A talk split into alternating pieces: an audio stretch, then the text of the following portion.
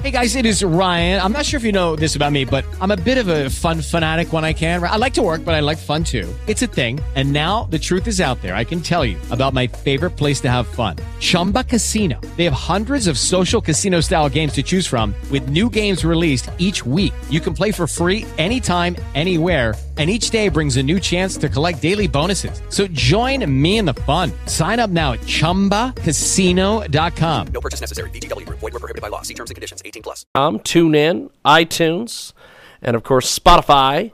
And uh, we have got a great guest with us today. Uh, he joins us from time to time, and, and, and a lot of times uh, he has a lot of not so good news. But hopefully today he'll have some good news. Uh, Brigadier General Robert Spalding with us today. And uh, he is a senior fellow at the Hudson Institute. And as you can see, he is at the Hudson Institute today. He is uh, focusing on U.S. China relations, economic and national security, and uh, he has been getting praised by all sorts of conservative hosts. Uh, a, a, couple weeks ago, I was listening to Alex Jones, and he played a couple of your clips. Uh, so you're getting out there, my friend. Uh, people are hearing your message. Uh, what, what, what do you make of all this? Well, I mean, I think uh, you know, my actually my book started blowing up too. I think it's really uh, has to do with the coronavirus. For the first time, uh, people are starting to see what the Chinese Communist Party uh, is uh, as an institution and as a government and as a regime. Uh, and that's always been, you know, my message is to, to explain to the American people what I learned during my time in the Pentagon. And, and, and they're starting to get interested and actually listen to the message. And, you know, when they pick up the book and they read it, it's a quick read. And boy, do they understand, uh, you know, uh, the challenge we face. So um, I, I've been very blessed uh, but it's been very sad to see that it's a it's a byproduct of, of you know so much tragedy in America. We have got a great guest with us today. Brigadier General Robert S. Spalding joins us today here on Skype. He's a senior fellow at the Hudson Institute, and uh, he's got a great book. It's called Stealth War How China Took Over While America's Elite Slept. And uh, Robert joins us today here on Skype. So, uh, so Robert, uh, your book is resonating with a lot of folks. Uh, why do you think that this is? You know, um, because they're stuck in their house. Um, they they realize that they probably lost their job. You know, t- over 20 million Americans have. They're trying to figure out how they're going to make ends meet. You know, like the hairdresser in, in Dallas, they're they're worried about feeding their kids. Um, yep. They see uh, that that people that are normally, you know, upstanding citizens are being arrested while criminals are being turned out on the street, you know, so that they don't get coronavirus, and yet here they're thrown in in, in the jail. So, I mean, I think they see their civil liberties being trampled. They and and, and more importantly, they want to understand why, uh, you know, this Chinese Communist Party would have it in for them when we've been so generous as a nation and as a people yes. to try to help uh, the Chinese, um, you know, become wealthy and powerful. Brigadier General Robert Spalding with us today, and uh, he has got Stealth War How China Took Over While America's Elite Slept. And uh, there's a lot of folks that are, I guess, preparing for war. Uh, th- there's been all sorts of different people mentioned that China is preparing for war. There's also rumors and some different things that have been uh, brought out that uh, the United States is preparing for war. Uh, do you think this is uh, potentially going to take place? No, I don't. You know, both uh, the U.S. and China have nuclear weapons. I think nuclear weapons really make uh, war between those type of countries less. according to the you know the standard of the 19th and 20th century, where we had you know bombs and bullets really dictate how we compete. I think today it's much more about economics, finance, trade, uh, geopolitics, and information, particularly your data and how your data can be used against you, um, you know, to influence you. I think those are the ways that the Chinese uh, seek to go to war with the United States. They've been at war with us for a long time. We're just now waking up to that fact. Brigadier General Robert S. Spalding with us today. His latest book is Stealth War How China Took Over While America's Elite Slept. And, uh, Robert, well, what do you make of uh, Fauci and some of these folks? Uh, earlier today, uh, Fauci told Bernie Sanders and a group of folks that, uh, well, there won't be any school in the fall. We're just we're, we're not even going to do school. I'm like, Well, wow, you- guys. Look, uh, I've had so I, so here's here's the news. I've had coronavirus. Had it in January. Didn't know that until I got tested uh, for the antibodies. Um, I believe there's a lot of Americans that have had it. Yes. And um, and uh, and then doesn't even know it. Uh, Yep. So uh, it's not any more lethal um, than uh, it's certainly not more lethal than the Spanish flu. The Spanish flu, flu I think killed 50 million people worldwide back in 1917, 1918. Yep. Um, it is. Uh, it might be a little bit more lethal than uh, than the flu that we have on a, on an annual basis. But we lost sixty thousand people just to the flu last year. So, you know, I think it's time for people to to understand that um, you know there's there's probably a bigger chance of them dying. Um, you know, uh, you know, in in um, by not having a job and, and really su- succumbing to depression Yeah. uh, that there is, um, you know, from this coronavirus. I mean, I just like I said, I think there's a lot of people that have had it, and uh, and we just need to get on with their lives. Well, you men- you you you mentioned this, and uh, this is the thing that I al- I always bring up this story whenever I I, I talk about the uh, coronavirus. Um, my mother had it in uh, I I believe it was November. Uh, she's uh, she she's not an athlete. She's got bad knees. Uh, she's she's over it. Um, my photographer out in New Jersey, Mr. Michael Nagy, had it, and this guy is a heavy metal guy. He's up till you know three, four in the morning, going to bed at eight a.m. Uh, he has to drink three to four beers before he can pass out.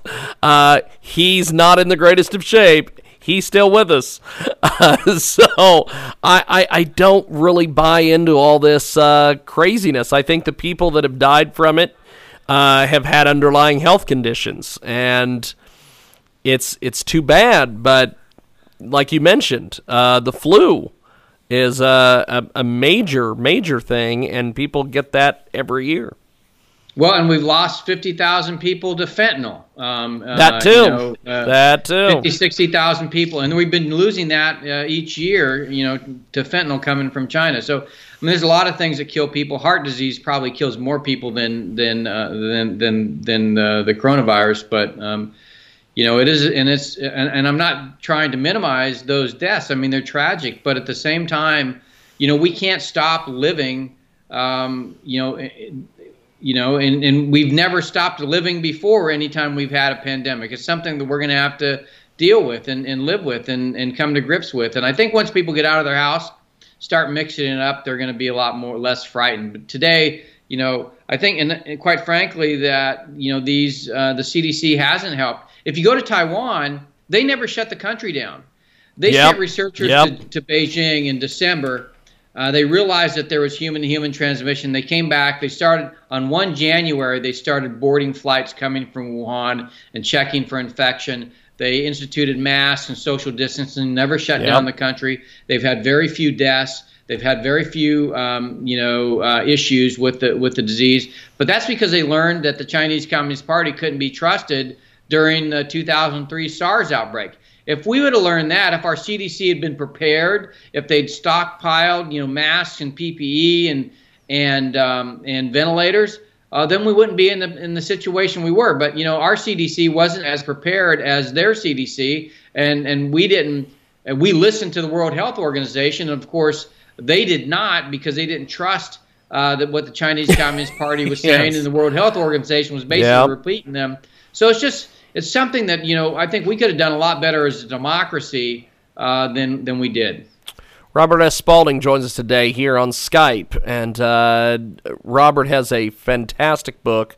It is called Stealth War: How China Took Over While America's Elite Slept, and he's with us today here via Skype video. And uh, so, so Robert, there's there's a lot of folks, like I mentioned at the beginning of the broadcast. I'm, I'm, I'm Alex Jones is playing your clips. Michael Savage is talking about your book. All sorts of folks are are promoting you and and getting you out there. Um, a lot of folks, such as such as Alex, said that uh, you're a level-headed individual, uh, and you you need to be out there more. Um, why is it people are starting to to pick up the book and find you and and realizing all the different things you've been saying for like the last six months? Well, you know, I mean, again, I think it's I think it's just because people are starting to realize um, that you know they should be looking you know uh, farther uh, afield than you know just uh, what mainstream media is is giving them, and and what I try to do is is uh, give them facts that I think that they need to know, and, uh, and that really motivates me because. Um, you know, I'm concerned about the country. I'm concerned about the health and welfare of Americans. I'm concerned about our economy. Our economy. I'm concerned about our national security. I'm concerned that our kids are being told that socialism and communism is better than democracy. And you know, the the, the thing that keeps us a democracy is we stand up and recognize it, that how important it is, and that we appreciate it, and then we fight for it. And so, you know, I don't know why. You know, other than you know, I just think it's it's probably from from what's happened with the coronavirus. But I'm, I'm happy. I'm, I'm glad it's happening. I'm here as a messenger, and I'm doing this because I love my country. That's that's all I can say. It is Brigadier General Robert S. Spalding. He's with us today here in our broadcast, facing the coronavirus fallout. He's got a brand new book, Stealth War How China Took Over While America's Elite Slept. Uh, the Chinese leaders are being told to be ready for war with the United States. Um, Robert said earlier in, in, in the interview here uh, so, something that I've been hearing for many a years, which is when everybody has nuclear weapons, uh, we don't usually go to war. Why is that a big neutralizer? I think it's just it's so um, you know, and, and, you go back to the very, the very first use of weapons. You know, there was a lot of um, you know hesitation on whether or not the things would actually work, and when they did work, and people saw the devastation they realized how terrible those things are, and, and they really are terrible weapons. And so, yep.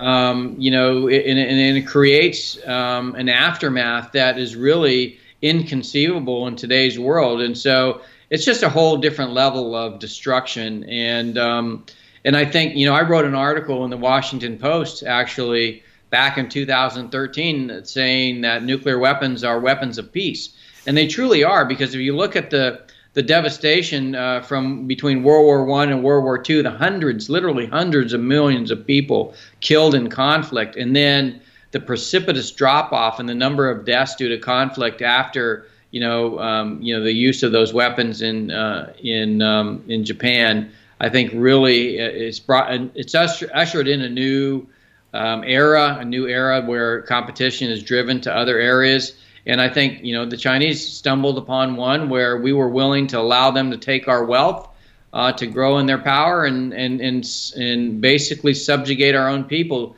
to their um, manufacturing economy. So, you know, I think it's it's um, they're going to continue to be relevant. They they prevent war more than they are used for war because they are so terrible, and that allows us to really. Um, you know, be talking about should we should we have industrial policy? You know, should the U.S. be uh, uh, investing in science and technology? And I think the answer to all that is yes. That's what the Chinese have been doing, and now we have an opportunity to do it ourselves. I don't think we're going to go to war uh, anytime soon in the classical sense of, you know, we're going to we're going to see uh, weapons, you know, kinetic weapons used uh, against and between U.S. and China. We have got Robert S. Spalding with us today. He joins us live here on Skype. And uh, Stealth War is the latest from him. He uh, retired from the U.S. Air Force as a brigadier general after more than 25 years of service. He is a former China strategist for the chairman of the Joint Chiefs of Staff and the Joint uh, Joint Staff at the Pentagon, as well as senior defense official and uh, um, many other uh, accomplishments, which uh, you should be very proud of, my friend. Um, talk to us a little bit about where you see uh, this all headed from a manufacturing perspective? Are we going to do a lot more manufacturing in the United States? Is that basically going to be forced to come back here? Well, there's two articles that went out today. One in the New York Times by Lighthizer saying exactly that, that the era of offshoring manufacturing is over. Uh, and then there was an article in the Wall Street Journal talking about um, the chip manufacturers, Intel, to, to be specific, uh, talking about bringing back chip manufacturing to the United States.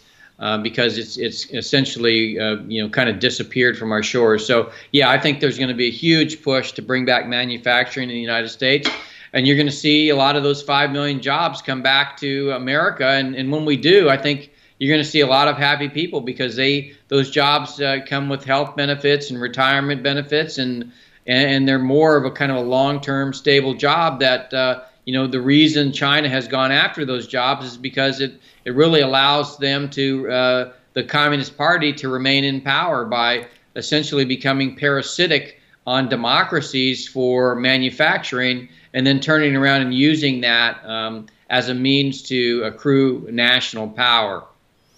Robert S. Spalding with us today. He joins us live here on Skype, and uh, I, I, was reading through your uh, biography here that your uh, press people provided me, and they said you are fluent in Mandarin.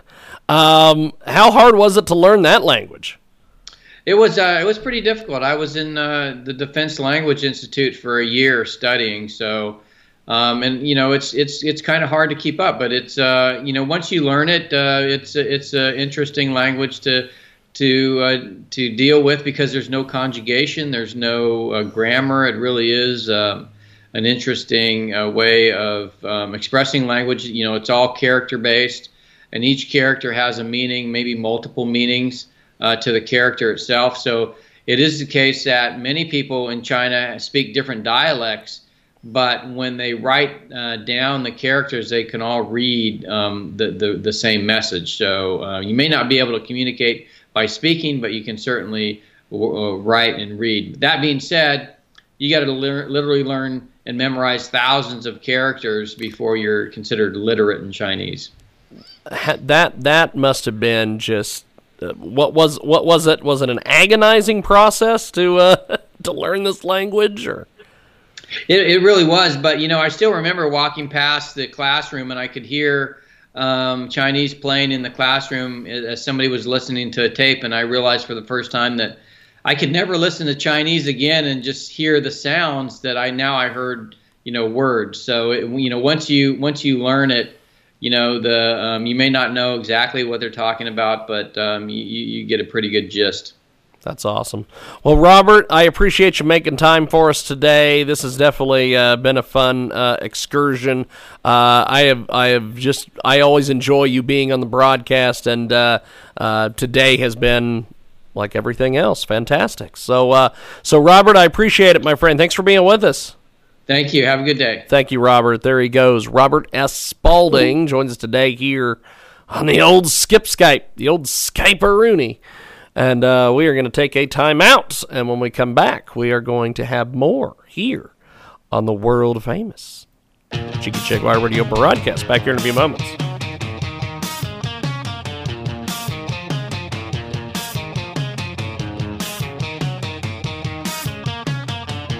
With the Lucky Land slots, you can get lucky just about anywhere. This is your captain speaking. Uh, we've got clear runway and the weather's fine, but we're just going to circle up here a while and uh, get lucky. No, no, nothing like that. It's just these cash prizes add up quick. So I suggest you sit back, keep your tray table upright, and start getting lucky. Play for free at LuckyLandSlots.com. Are you feeling lucky? No purchase necessary. Void where prohibited by law. 18 plus terms and conditions apply. See website for details.